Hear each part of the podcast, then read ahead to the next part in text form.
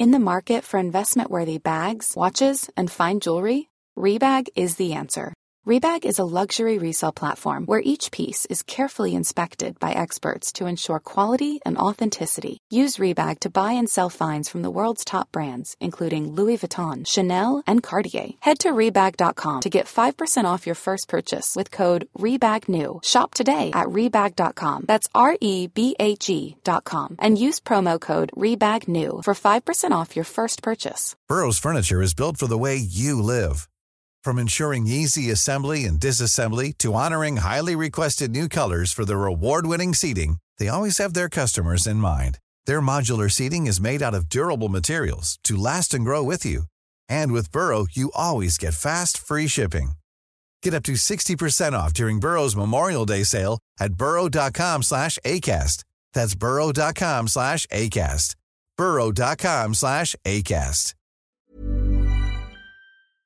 On discute à nouveau avec le chroniqueur politique Irénée Routema, qui justement euh, fait régulièrement des analyses euh, politiques en français de surcroît lors de mon émission euh, du midi. Irénée, pourquoi c'est important pour toi qu'on discute de politique en français?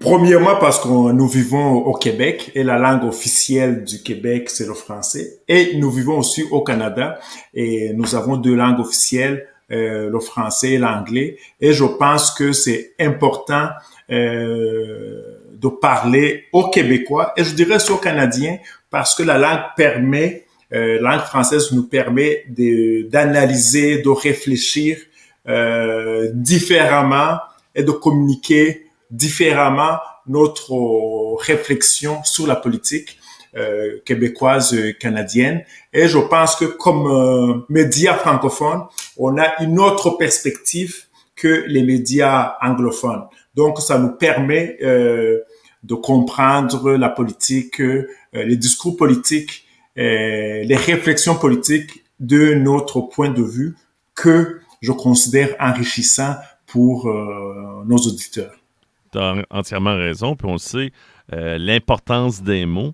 Des fois, il faut savoir bien décortiquer ce que les politiciens nous mentionnent, parce qu'on sait que des fois, ça peut arriver euh, qu'il va y avoir une avalanche de mots, puis que là, on va se, perdre un peu. Fait que c'est important de vulgariser pour les personnes qui nous écoutent en français le tout, pour qu'ils puissent être aptes à bien comprendre les mesures qui ont été euh, effectuées par les personnes en haut de nous, qui nous dirigent.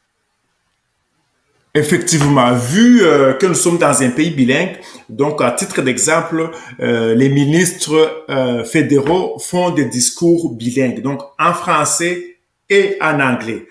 Et systématiquement, ils le font. Alors, c'est important de voir si le message en français est le même qu'en anglais, parce que il est clair qu'il ne s'adresse pas au même public, là, parce que nous sommes tous Canadiens, mais nous avons des réalités différentes. Nous savons, nous vivons au Québec.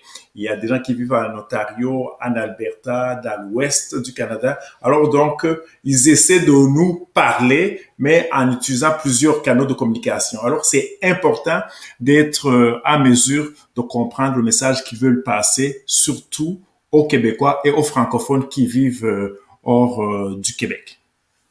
Est-ce que tu as une crainte par rapport au milieu des communications et au, au niveau du euh, français utilisé, euh, c'est-à-dire euh, le choix justement des bons mots, le niveau de langage? Est-ce que tu le vois d'une façon positive ou tu as certaines appréhensions? Mais je, pense que vu que nous vivons en Amérique du Nord, il faut être vigilant. Il faut être vigilant parce que l'anglais pourrait nous submerger finalement. Mais je pense que c'est important aussi de parler un excellent français, mais euh, je suis très ouvert parce que une langue doit s'adapter à la réalité dans laquelle nous vivons. Alors donc, je ne suis pas un puriste. Euh, J'aime surtout, par exemple, au Québec, on a euh, email en France, appelle ça euh, un courriel en France, on appelle ça un email, mais nous, on appelle ça un courriel et c'est rendu accepter. J'entends rarement les gens décrire euh, ou partager euh, le fait qu'ils utilisent leur email. Alors moi, je, suis de ceux qui pensent que oui, il faut préserver la, la langue française, mais il faut être ouvert à, la faire euh, évoluer, à l'adapter au 21e siècle en, intégrant ce que les, les linguistes appellent le néologisme. Euh, donc, c'est comme ça que je le vois. Excellent. Ben, je te remercie à nouveau, Irénée, puis au plaisir de se reparler, mon ami.